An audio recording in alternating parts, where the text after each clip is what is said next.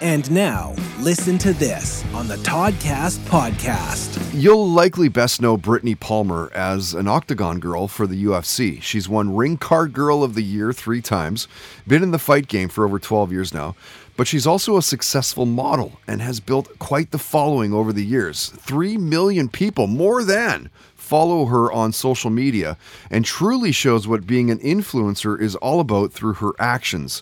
Her philanthropic work alone is impressive. She's raised over a hundred thousand bucks. She's an ambassador with UNICEF, Steven Tyler's foundation, Lady Gaga's foundation. And when Brittney was a guest of the podcast, we talked about MMA, of course, in the fight world, how she'd been in a near death experience car accident.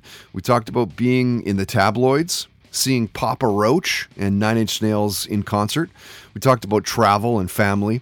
Career highlights came up. And if you didn't know, Brittney's also known in the art world for her vibrant portraits and abstract paintings. She talked to us about going to art school. Listen to this. I um I moved uh, to Los Angeles about six years ago to go to art school and um you know kind of just per- pursue my passion in it and um you know I, I learned painting through YouTube videos.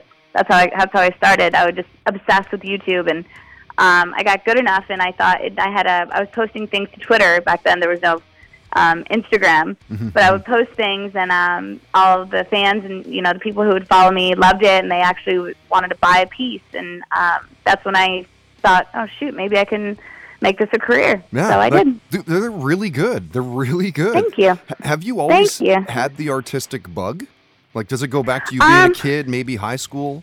Yeah, I've always, you know, I um when I was in high school, you know, I was in art classes naturally, um, but I was always really, really good at it and Mhm. just, you know, picked it up. I used to draw all the time on my binders and stuff. Um, but you know, I grew up in Las Vegas, so that's there's not a lot of culture there and um, you know, there's not a lot of art culture, so I didn't really think that I could be that that that could be even an option. And then right out of high school, I was a professional dancer, and I danced in the big Vegas shows, and um, you know, I danced at the Flamingo for three years, and I was at Planet Hollywood, and so um, so I was artistic in that way. And then I was uh, I was in a really bad car accident when I was 21, and it kind of hindered my dancing.